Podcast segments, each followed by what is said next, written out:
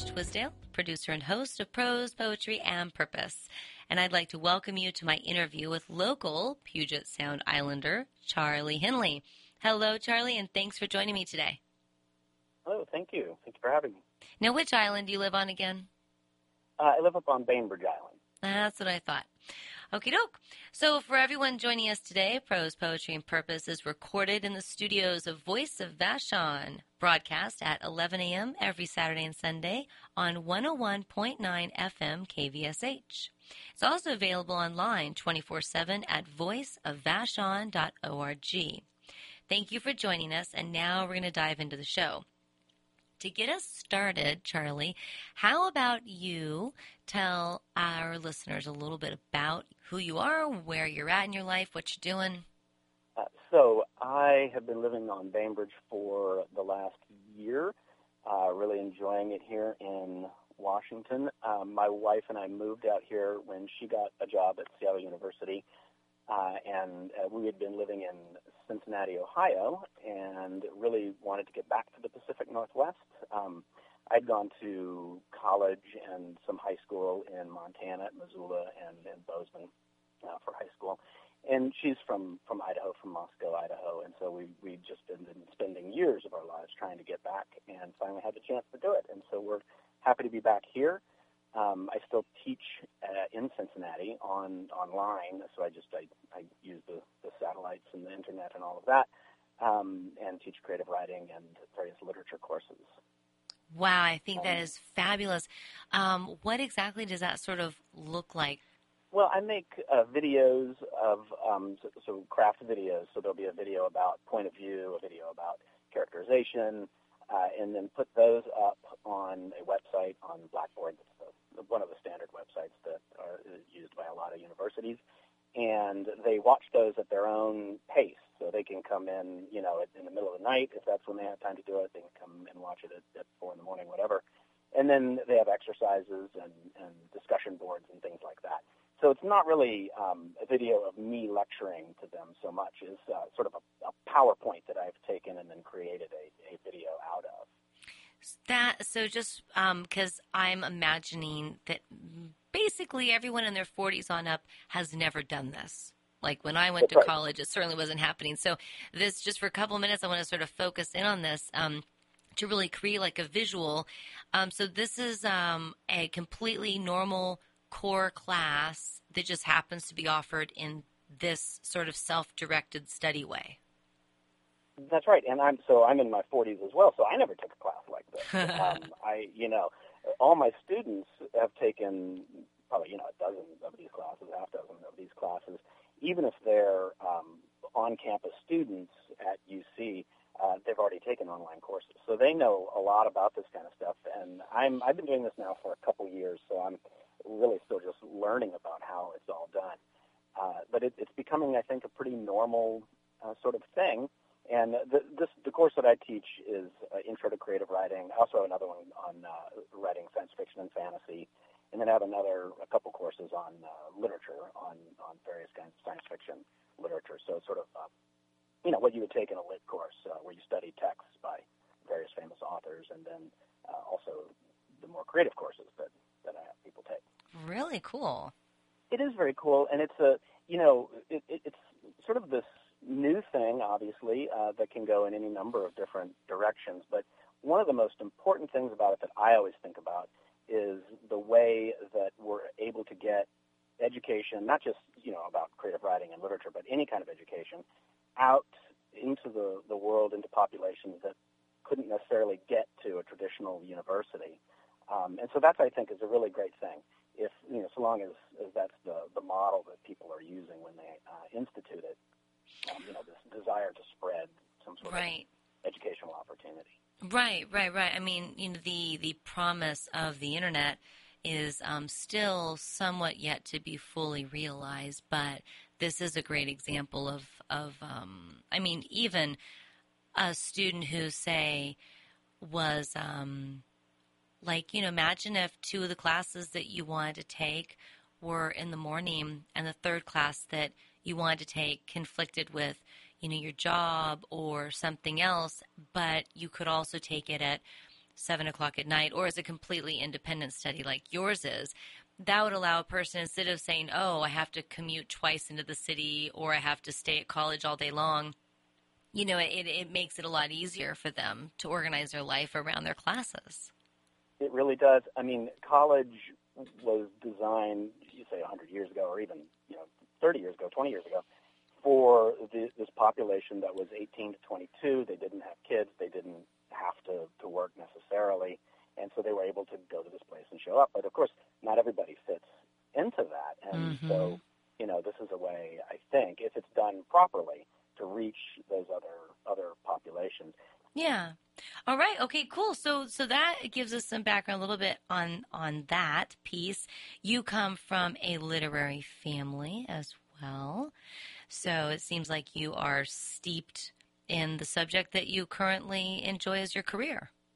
Yes, I mean I have. Uh, I mean I've been reading since I was a little kid, and have I moved around a lot when I was was a kid, um, and so I but I always had books as kind of this right. you know, place to go to. So I really started off as a reader, and and uh, I think you know when I was a kid, uh, if you say, well, what do you, what do you want to do when you grow up? I would have said I want to be a pirate or something of that nature.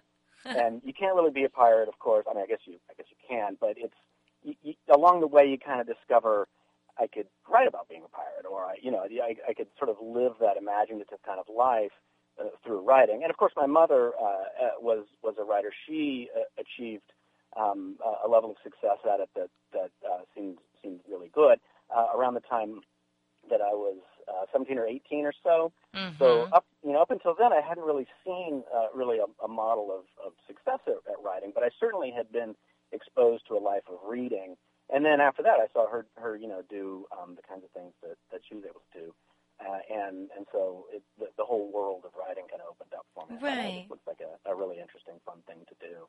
Right, right, right. And, and so, well, and of course, prose poetry and purpose is about um, how writers, a wide range of writers, from poets to fiction, nonfiction, bloggers, journalists, you know, how we can inspire positive social change in the world through, you know, one reader at a time, one listener at a time, whatever. So, what I think is really cool is that um, you, one of the cool things about having you on the show is that as I was reading through your collection of shorts, I found that they were not within the typical genre of they're certainly not like self-help you know inspirational book. That's not really the type of stuff that i'm usually working on.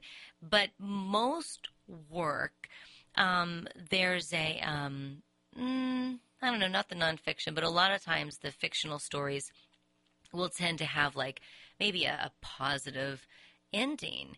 But not always. And what i have found is that sometimes it's in the slightly darker genres where a writer is trying to pry out and illuminate truths that can inspire people amidst the dark carnage that can sometimes be a part of our lives or our reality. Mm-hmm. Um, so I remember when I sent you that email and I said, okay, so here's the premise of my show. I've been reading your shorts.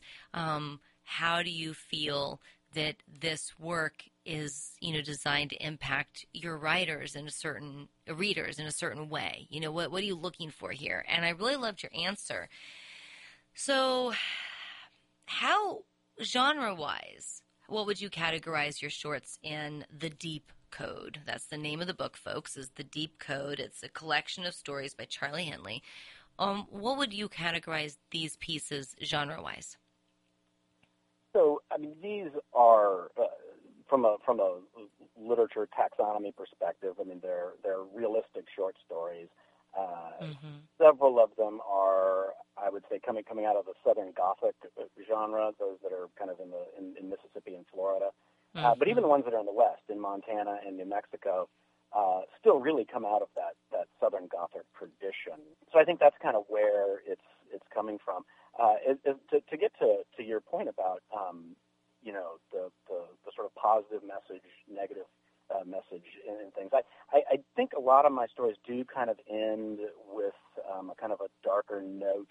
Uh, maybe uh, an author like William Gay would be perhaps a, a kind of a, um, an influence on that.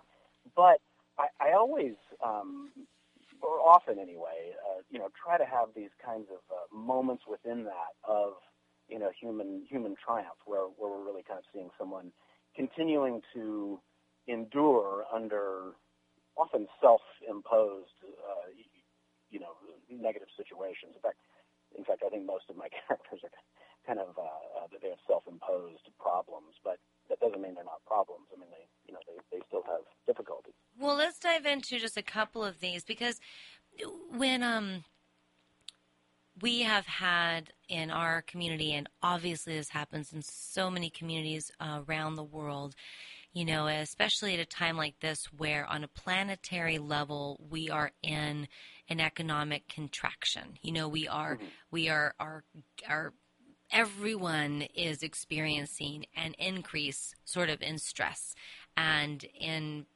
and a lot of um, times when you have let's say you have a person who's depressed or they're suicidal um, you know whatever when you get into that realm one of the pieces of advice that's given if you're being trained, like I, I spent some time doing, I was on a suicide and crisis hotline. So I would show up at, you know, 10 o'clock and work until 3 in the morning. And I was there to take phone calls from people who were in a state of real um, emergency and, and whatnot. And the most important piece of information I kept from that experience was that you don't want to tell this person everything's great, everything's fine.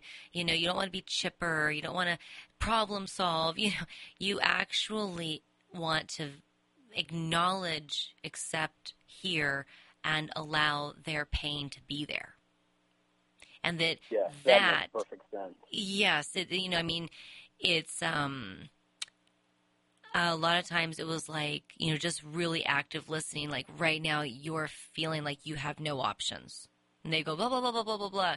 Right now, you don't see how you're going to possibly overcome this. Blah, blah, blah, blah, blah, blah, blah, blah. You know, wow, there's just nothing that's working right now. Blah, blah, blah, blah, blah, blah, blah, blah. And as you would say these things and listen authentically and say back to them, they would be able to start to themselves find their way out because that was a form of support that was really effective. So mm-hmm. when I was reading through your shorts, and a couple of them in particular I've highlighted here in the middle, right smack dab in the middle of the collection, um, my thinking was there are people who will read this and either a family member, a friend, or they themselves have been in a place similar to this, and that is actually very powerful to read a story that you can relate to and to feel in a way understood vicariously. I, you know, I could imagine there'd be some actually great value and power to that. I think so. I mean, I think one of the most important things, there's a ton of things that you get from fiction. I don't want to say that there's any one that is the most important, but one of the most important things I think that we get out of fiction is a sense of, of empathy. You know, it, it and all fiction does this. I mean, all fiction mm-hmm. forces you to be somebody else for a little bit. Um, and so, no matter what fiction is you're reading, you're exercising that part of your brain. You're using that part of your brain mm-hmm. uh, for something. Now, I think some fiction probably does a better job of it than others, of course. Mm-hmm. And and so, you know, for for me, I'm looking at these characters that are you know, they're they're they're they're people, they're bits of people that I've known in the past. They're the kinds of people that I've been around when when I was younger. And you use the term listening, like you would just, you know, you would go to um, to work at, at the crisis hotline and and just listen to them. And I think that's what I try to do with these characters. I just want to I listen to them and let them do what it is that they're going to do without trying to make them do something else, without trying to pack them into some kind of box where they're going to have this you know, where, where the epiphany at the end is going to be great, and I'm happy because of, mm-hmm. of something. Uh, you know, I just I just try to listen to them do their thing, and I, I think, for me anyway, that's the way to write a short story, and that's what what what I suggest to other people who are trying to write short stories. And then if you're reading stories, you know, rather than getting upset at the end when it when when the the girl and the guy don't like marry and walk off in the sunset or something, uh, you know, just let the story happen and and feel what you feel mm-hmm. as a mm-hmm. result of the story, and then you'll come away from it. I think a better person, um, just for having experienced somebody else's life. Right. Yeah, it's interesting. I, I had uh, I don't know an aha moment about a week ago, in that, like you, I moved a lot as a child. I just basically moved almost every six months, basically, like my entire childhood. And um, I always had my books, right? I mean, you don't really have friends when you're endlessly moving back and forth from state to state, from town to town. Like I never, I didn't go from the same place back to the same place. You know, it's always somewhere new. So you don't really have human friends very readily or quickly. And um, but you have your characters and you have these books and these series and whatnot. And it, and I've always had this sense that my children growing up during the computer gaming um, generation, they it's just it's hard for books to compete with the intentional ways in which computer games, especially for male teenagers, are designed to just completely get you in the zone. It's sort of like McDonald's. You know, they figured out how to do the fat, sugar, salt combo so that people are just like like viscerally locked in. And computer games have used all the wisdom of sociology and psychology and whatnot to do the same thing. And I kept trying to figure out why my gut was telling me the kids are missing something from not reading. And I couldn't figure it out until about a week ago it hit me that when you're reading novels in particular, they are almost always a story about how a character slash person faces challenges, stays engaged, believes they can overcome them, and eventually does. They mm-hmm. they they model that type of yes, I can. It doesn't matter if I'm up against vampires or up against the secret police or who I'm up against. In general, if it's fictional, especially, yes, I can. Most of the time, because that's what makes people feel really happy and good. And it made me realize that if kids don't read, like I was, I have all these massive, you know, authors that I read everything they ever wrote and went on to the next author. And I have all these characters in my life that are in my memory that formed my personal belief that yes, I can achieve my goals. And you don't actually have that with most of the computer gaming templates. Most of them are based upon skill collection and you know new champs and learning new champs all this but they're not there's nothing in there about the story of yes i can Right. I, I mean, I, I think there are some fun computer games, uh, of course, out there. Um, I, I don't spend a lot of, I don't have time to spend a lot of oh, time playing. I should actually games. say I play with my children, so I know it. I spent four years playing Minecraft. I spent two years playing League of Legends. I main Teemo top lane, so I actually should say I've played the games with the kids, so I would really know them and I like them. I still think they don't give what the books give. Right, I would agree. I would agree with that completely. That's you know so you, you, you will learn a puzzle or something. I, I really like the game Portal um, because it has uh, the, all of the little puzzles with the little robots that are going through trying to figure out how to get through this maze. And so I think there's skills to be to be learned there, and it can be enjoyable. But you never experience you, you, you, you, you experience the thrill of putting the puzzle together, but you never experience the, the kinds of emotions that a character would feel in a book uh, mm-hmm. being, you know, trapped inside a maze or something like that. So there's this whole avenue of human psychology that, at this point anyway, I think can't really be explored through computer games. And that doesn't mean that the future isn't one in which it can be. I, I certainly think they're they're getting better and better and more immersive and who knows well they could have been doing it from the beginning i just don't think the intention is is there or maybe the venue didn't support it but like my son when he was about when he was younger like around 9 10 11 um, he did read a lot. The kid started reading on his own. He would read like a 200 page book a day, you know, and then he got into the computer world and just the books got dropped. But I remember there were times where I would walk in the room and see him sitting in a chair with tears dripping down his cheeks because of something going on in that story.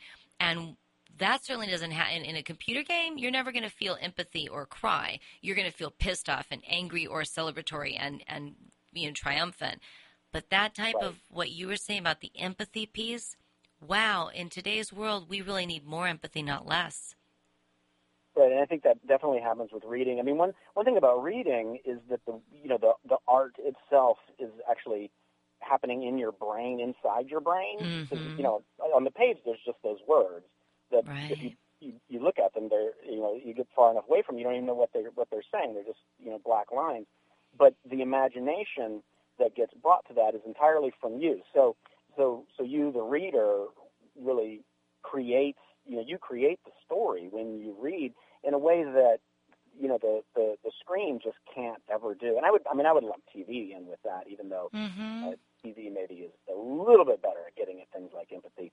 It still is just something that washes over you in a sort of passive format rather than something that Mhm.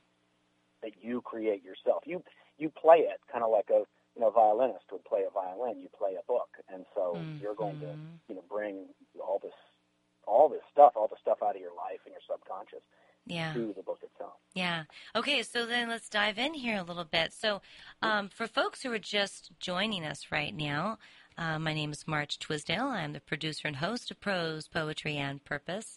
And today I'm having a great time talking with Charley Henley, a fellow Puget Sound Islander. And before we return to the interview, I'm going to give a shout out to a couple of the people who make Voice of Vashon possible. In particular, I'd like to thank Airlift Northwest for supporting this program. Airlift Northwest provides life saving air medical transport 24 hours a day in our community and throughout the region. For more information, you can visit uwmedicine.org backslash airlift slash northwest. Also, John L. Scott were KVSH FM founding underwriters. They are the best people and the best results. Okie doke, back to our interview. And I've got two stories in the middle here, which I found. Okay, one of them I found quite, like you say, very visual. I do very much love the place you create. You do a great job. Like I can taste, smell, and feel this place where these people are.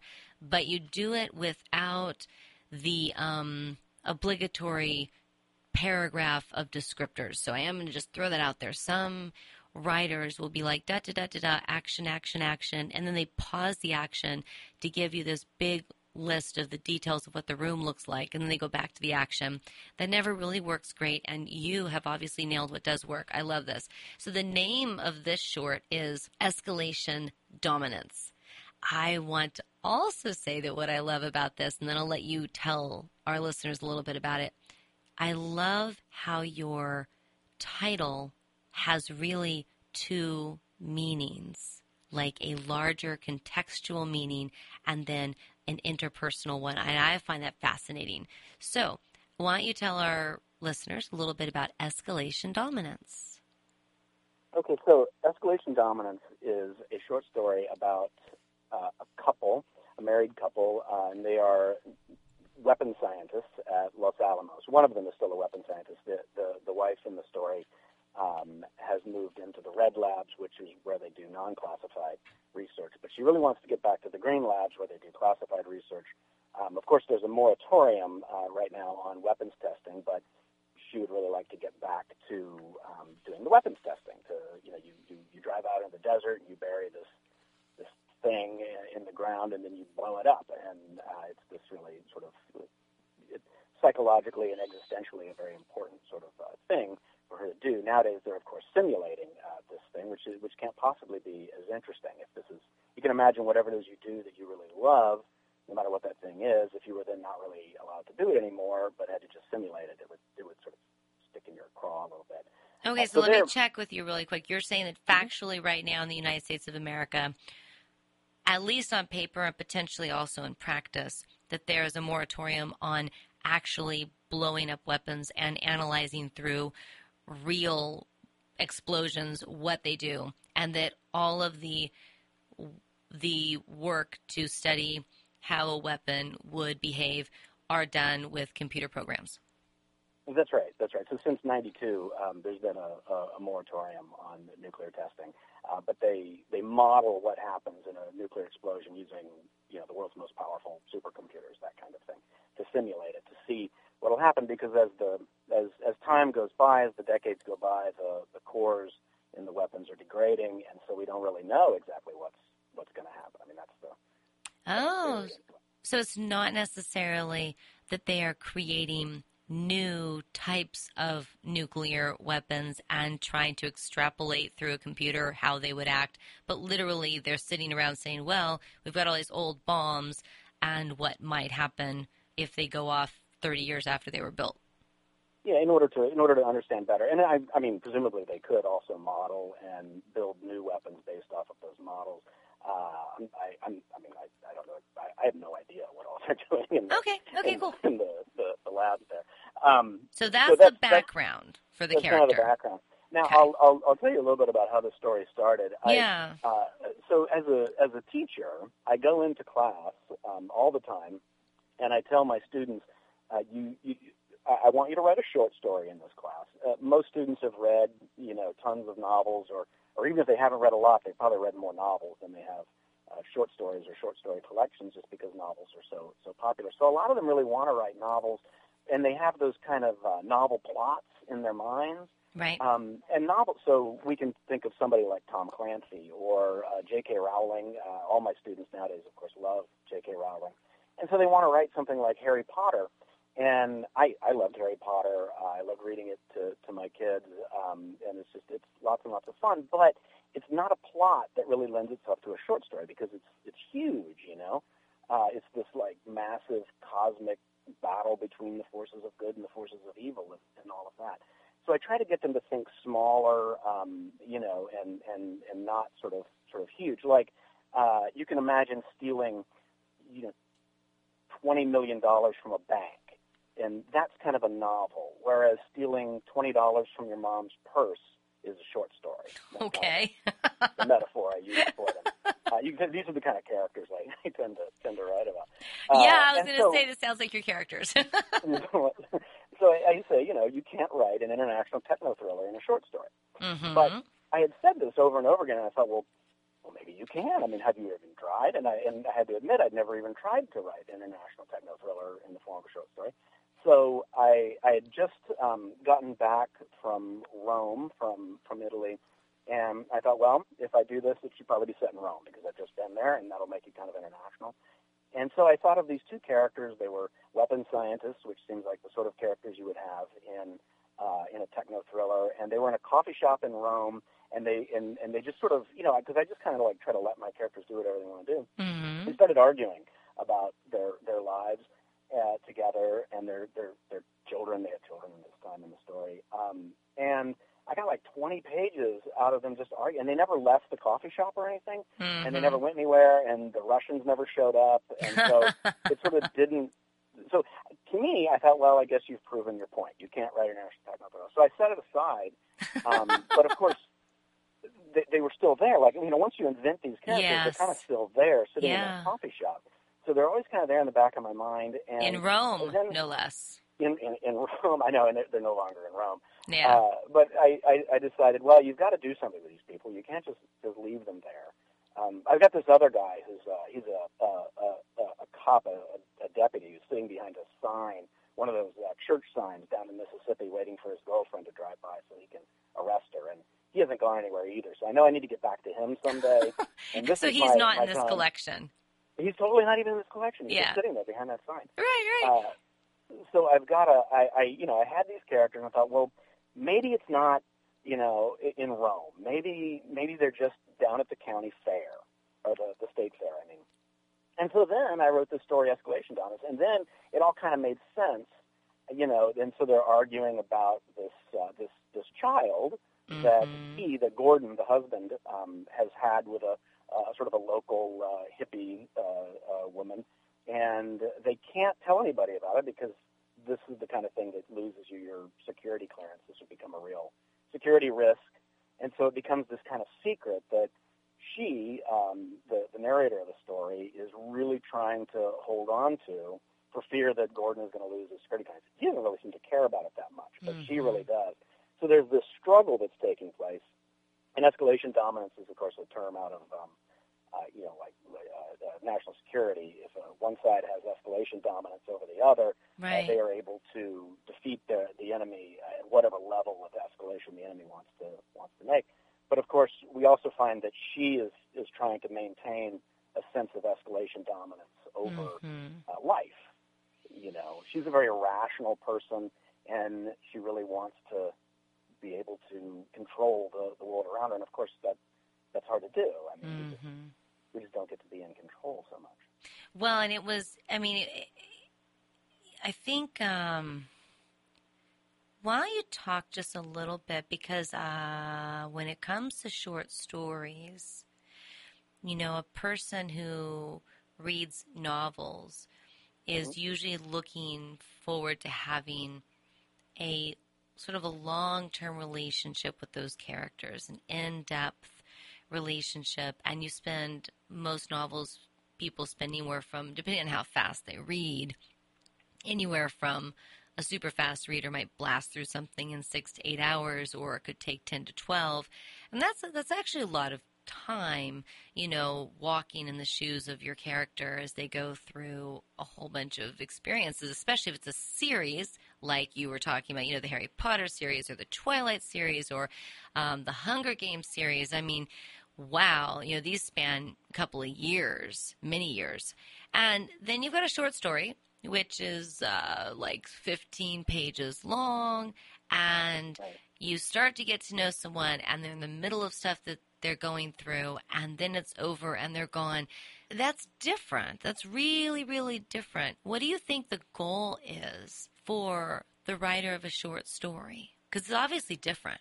Um, I mean, I, I so Edgar Allan Poe would say that you know it's the establishment of uh, of, of a feeling, of an emotion, uh, and that that's really what you're after. And so for him, it's dread. Uh, you know, that's what what he wants. It's just a, a pure single feeling that you walk away uh, from the story with. And I think he's got a, a good point there. I don't know that that's again the the whole of it, um, but I I I think you you just want to explore you know, a single moment in a, a person's life uh, without that kind of sense. And I think it's I think it tends to be kind of an artificial sense that there's this overarching arc to life. Like novels always have a not always, but 95% of the time, you know, there's this this grand narrative that's being told in in a novel, and Right. I think, I mean, life isn't really like that. Like, you know, you, you, you wake up one day and it's this, you know, awful day, and you wake up the next day and it's this great day, and, and you know, there's not really that, that, that grand narrative. So I think short stories, uh, you know, try to just, just dig into that, that moment, that, that Mm. single instant.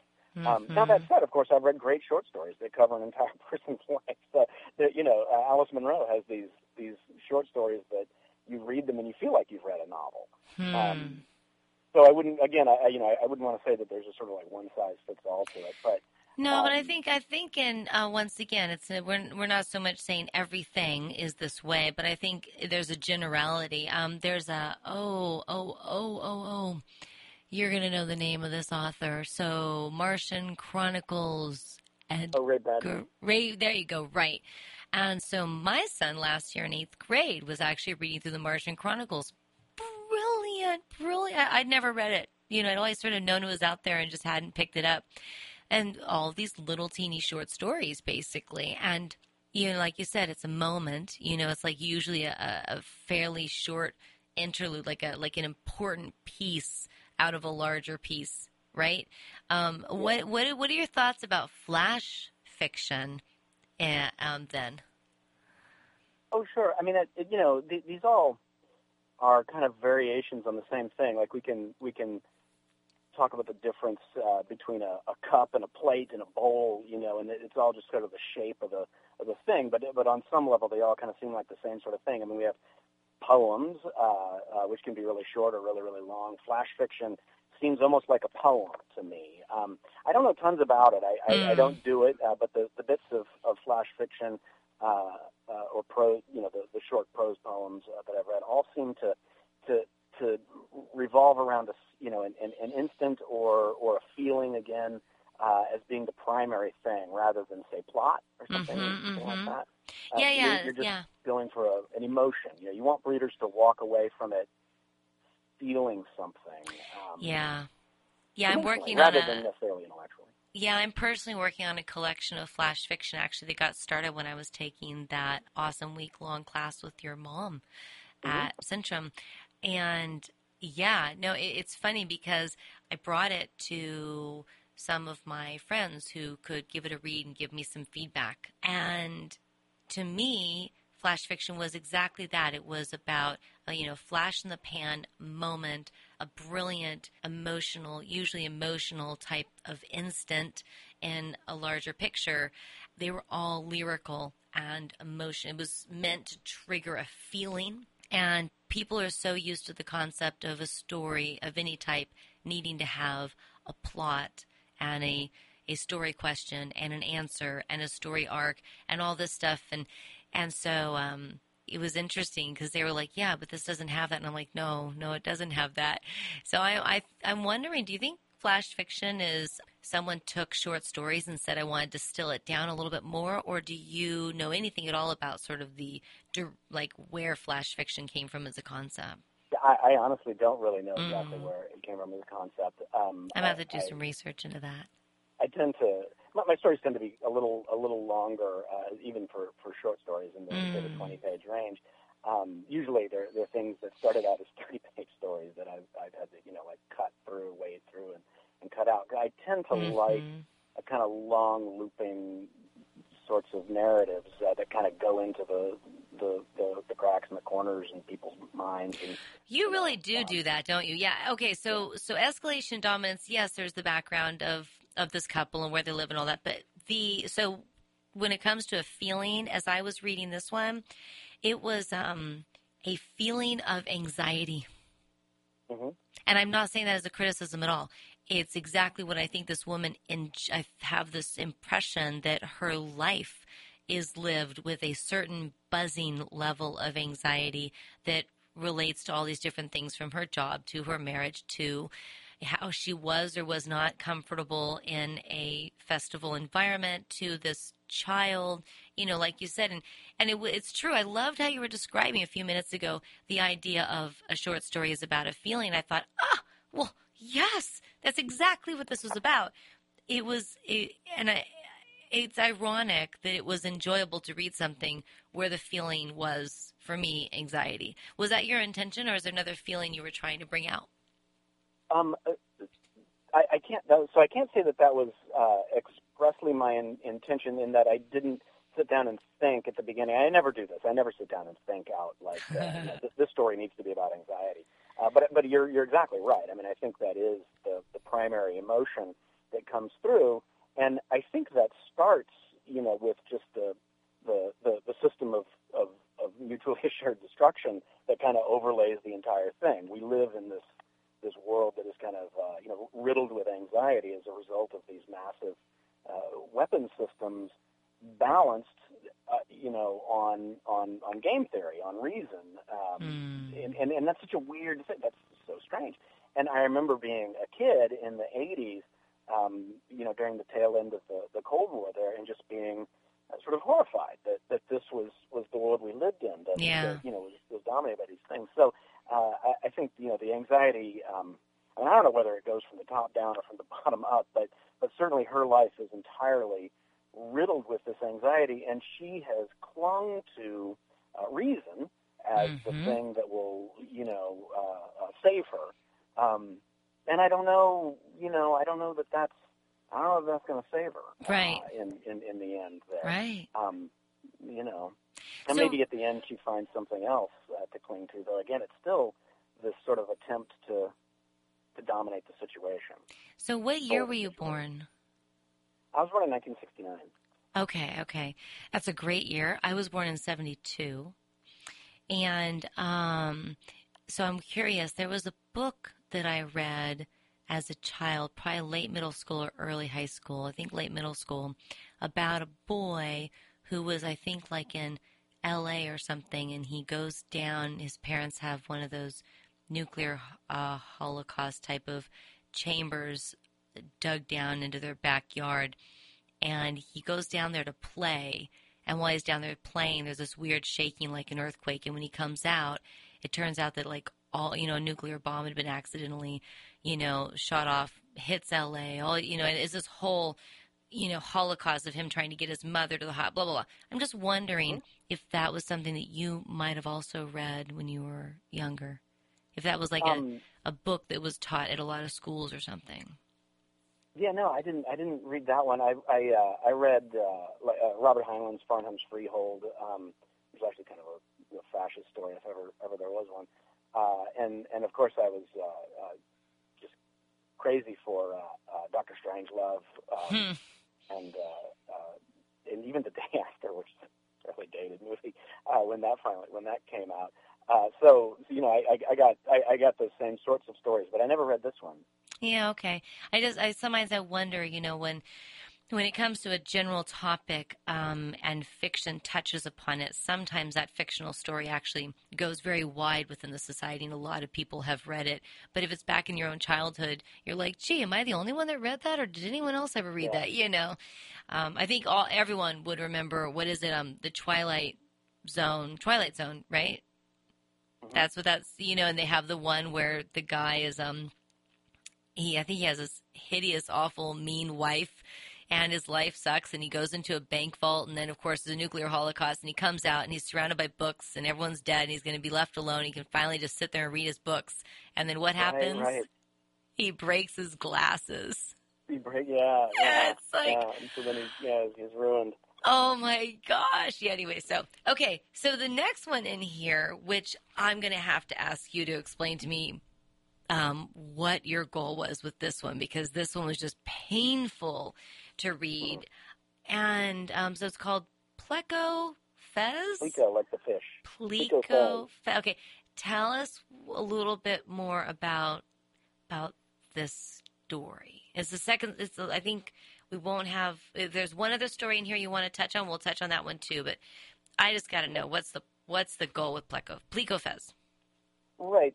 So um, you know, that story began in my mind um, with this. There, in in the Clark Fork River in Missoula, there was a kind of a, a, a an island, a sort of a collection of stones, really, yeah. out there in the middle of the island. And out there, somebody had dragged a sofa and thrown this uh, sofa out there. It was probably, um, you know, it was probably college kids. I, I have no right. idea. Um, and and and it had weathered in the, you know, in, in the weather. Probably been out there for a couple of years. Um, and we would go, you know, we we would go out there in the in the river when when I was in college, and and I remember seeing it, and it always sort of stuck in my mind this sort of idea of someone just just living out there, you know, on the and, and this was sort of like their their living room. Um, you know, that seems that's like this tiny detail in the in the story that that sofa, but that's where it started. Mm-hmm. Um, and then, uh, you know, I just, I, uh, so it, it, everything kind of grew up organically there. So there was, there was a kid, um, uh, Wes, who was going to be the main character in it, and then uh, he had this girlfriend Stacy, and I rewrote it over and over and over again, mm. um, you know, many, many times, and then slowly layers kind of came into it. Uh, none of that is is is about me or, or anybody I've ever known in any way. Um, so it's a, it's a story of this amateur pornography production that gets mm-hmm. made uh, by this couple and uh, and part of the the making of it, they have to finance the movie themselves, of course, and so they need a thousand dollars, and so he, uh, you know, he commits this crime in order to get it, and then he's when he's released from from jail, the uh, the last half of the story is sort of his disintegration, wandering around right. the streets of Missoula, um, and just really falling apart.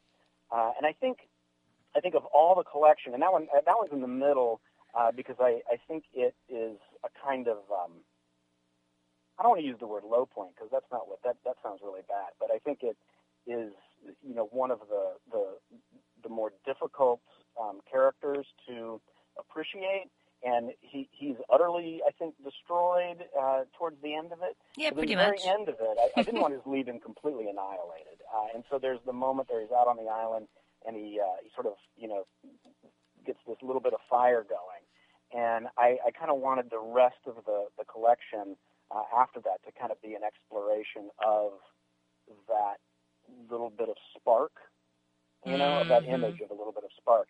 Um, even as you know, the, the stories that follow that are still people struggling um, to to get out of their own. All right. Well, that little finger of light is pretty Yeah. darn teeny compared to the entire short, but um, Yes, I agree. I agree.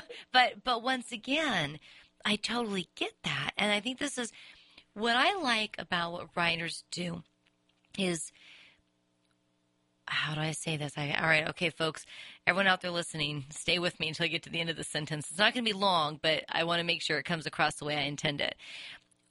I have told many people how much I adore and love doing this show because the way I'll put it is um, writers are people who have something to say and they care so much about saying it that they will invest the necessary time and energy and effort to actually get it put down on paper, edited, go through all that and, and published.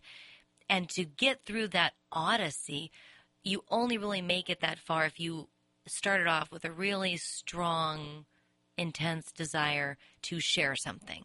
Now, mm-hmm. my caveat, and the reason I asked everyone out there listening to, to to hold on is that I believe many people who do not write and publish also have something really important to them to say. Maybe they do a radio show. Maybe they are a teacher. So obviously, a lot of people have something they really care about saying. But what I think is brilliant here, the tie in I'm going to bring back to every person out there in the world, is what I think was the ultimate the starting point of this story, as you said, was to look out there at this island in the middle of this, you know, low lying river and to see this couch. And then your brain asked the question Why is that there? Who put it there? Who's using it? What might be going on? Right now, all over this world, there are things that if we open our eyes and we look over there and we see something and we ask the question, why is that happening? The answer is really important to figure out. Um, their meaning by asking the question, we then seek the answer, and by seeking the answer, we begin to better understand the world around us and hopefully start to have imagine a compassionate reason for why a person is struggling. And if we can imagine that, we become interested and invested in bettering the world around us and trying to solve the problems that might be leading to what we are witnessing.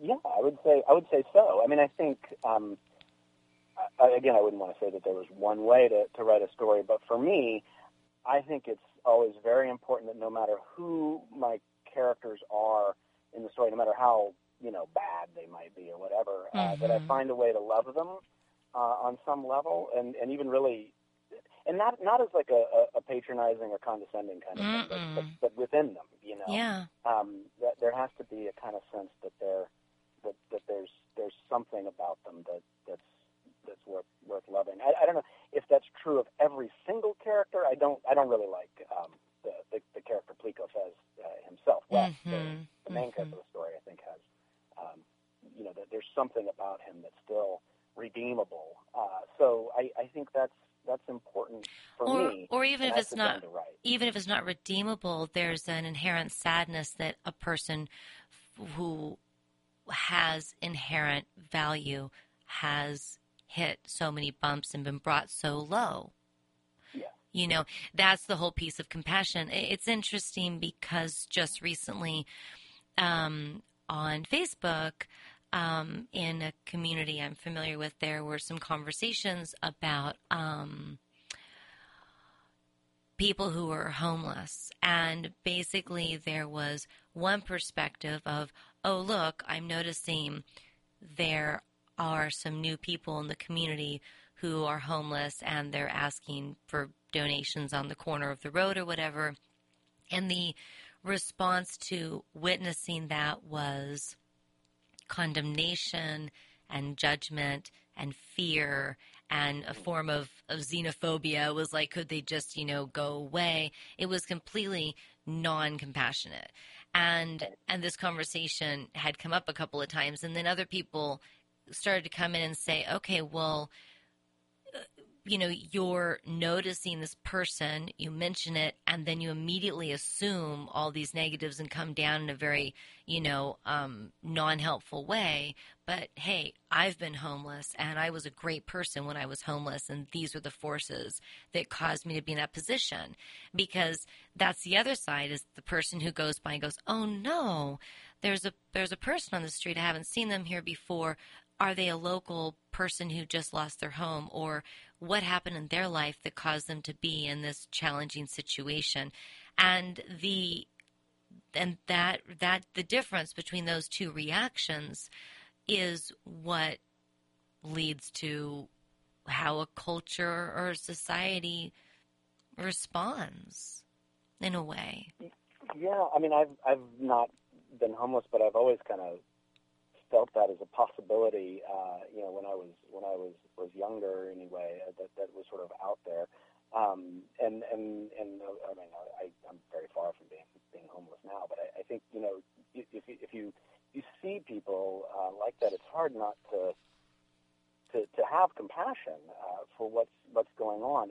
I, I think when you write about those sorts of things, you, you need to avoid uh, trying to sort of come at the writing from from the top down, from the position of you know of, of not being homeless, looking at the homeless or something, and just try to figure out what's going on in this human's life uh, right now. If you're trying to sort of to, to create that empathy, you know, if you're trying to write a piece that's going to create that empathy, uh, it would be it would be good, I think, to just to, to let them be a human on the page rather than to try to fit them into um, into some kind of like ideological box. Right. They're here right. because of this.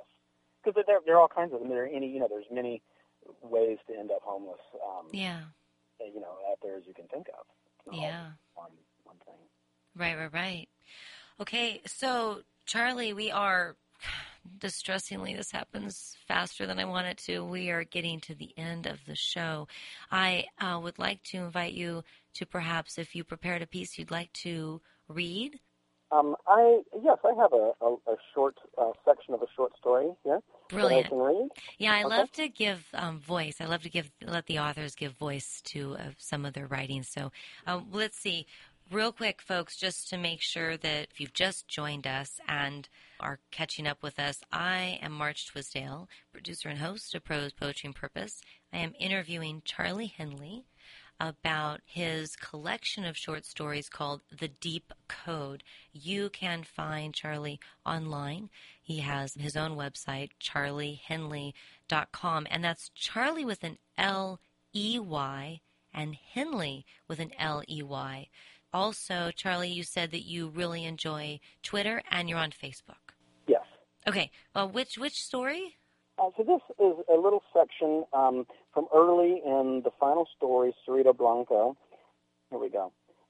Tessa had been in the field near the steakhouse, but after a while she had walked along the arroyo and then down to the highway where shreds of cellophane blew in the hot wind.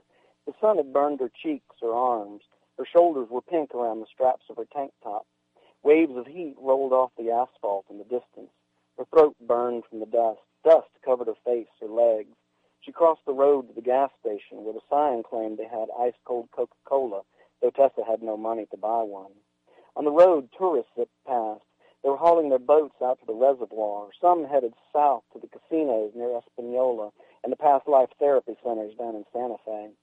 If they stopped, it was to fill their cars at the gas station, their minivans and RVs, or to lunch at one of the restaurants. Indeed, somebody had parked a BMW slantwise at Carla's. That's where she saw the boy. He stood under the shadow of the eaves at the diner. He had thick black hair that hung down shaggy around his face. He was a small boy, skinny, though not as skinny as she, and it was hard to tell, but she felt that he was probably younger, eleven maybe. There's a dog in that BMW, he said. Tessa looked across the road to the steakhouse. Well, it's a hot day, he said, don't you think? She folded her gawky arms and squinted. Heat shimmered off the roof of the BMW. Nodding, she walked to the car and peered into the back seat where she saw the dog. It lay panting at one of the windows. Its tongue had lolled out of its mouth, and its eyes were glazy in the heat. She looked up the dirt road at the scattered trailers, the adobe church. Near a fence post at the corner of the field lay several chunks of concrete, and the land was dotted with junipers and cholla cactus. You live around here, she said. He pointed to a trailer off the side of Carla's. I think the guy's in the diner, he said. But you tell him. My mom doesn't want me bugging the customers.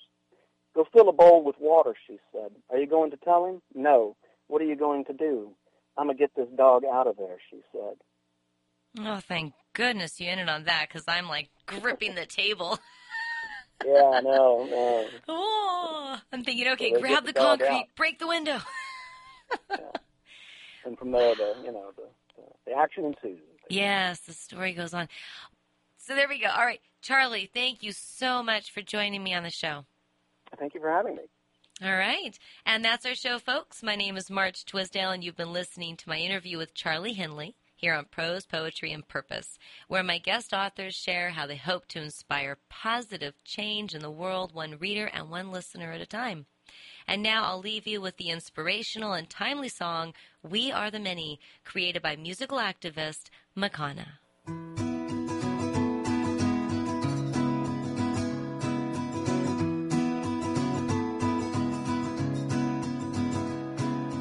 Come here and gather round the stage. The time has come for us to voice our rage against the ones who've trapped us in a cage. To steal from us the value of our wage. From underneath the vestiture of law. The lobbyists at Washington do gnaw. At liberty, the bureaucrats guffaw. And until they are purged, we won't withdraw. We'll occupy the streets, we'll occupy the courts, we'll occupy the offices of you till you do the bidding of the many, not the few.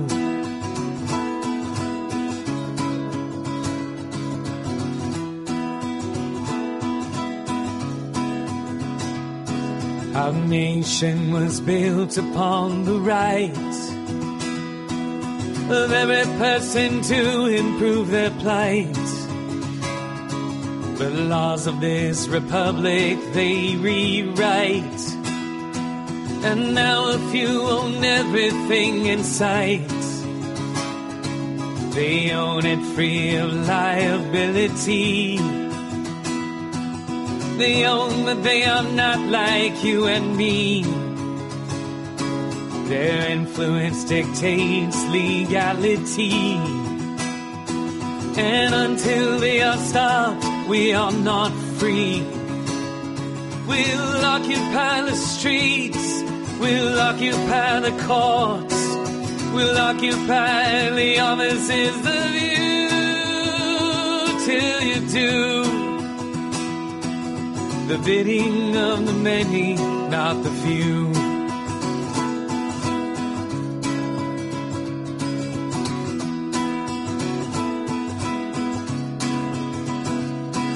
You enforce your monopolies with guns while sacrificing our daughters and sons.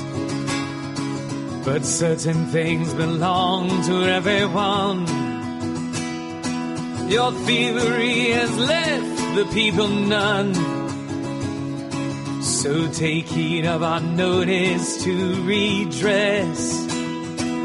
We had little to lose, we must confess.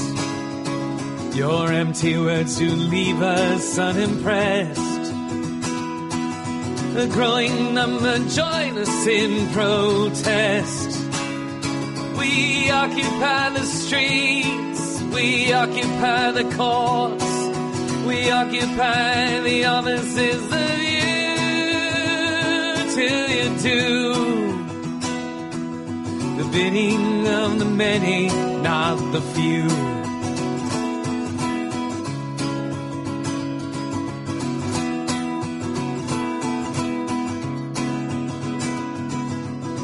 You can't divide us into sides. And from our gaze you cannot hide. Denial serves to amplify. And our allegiance you can't buy. Our government is not for sale. The banks do not deserve a bail. We will not reward those who fail. We will not move till we prevail. We'll occupy the streets, we'll occupy the courts, we'll occupy the offices of you till you do the bidding of the many, not the few. We'll occupy the streets, we'll occupy the courts, we'll occupy the offices of you till you do. The bidding of the many, not the few. We are the many, you are the few.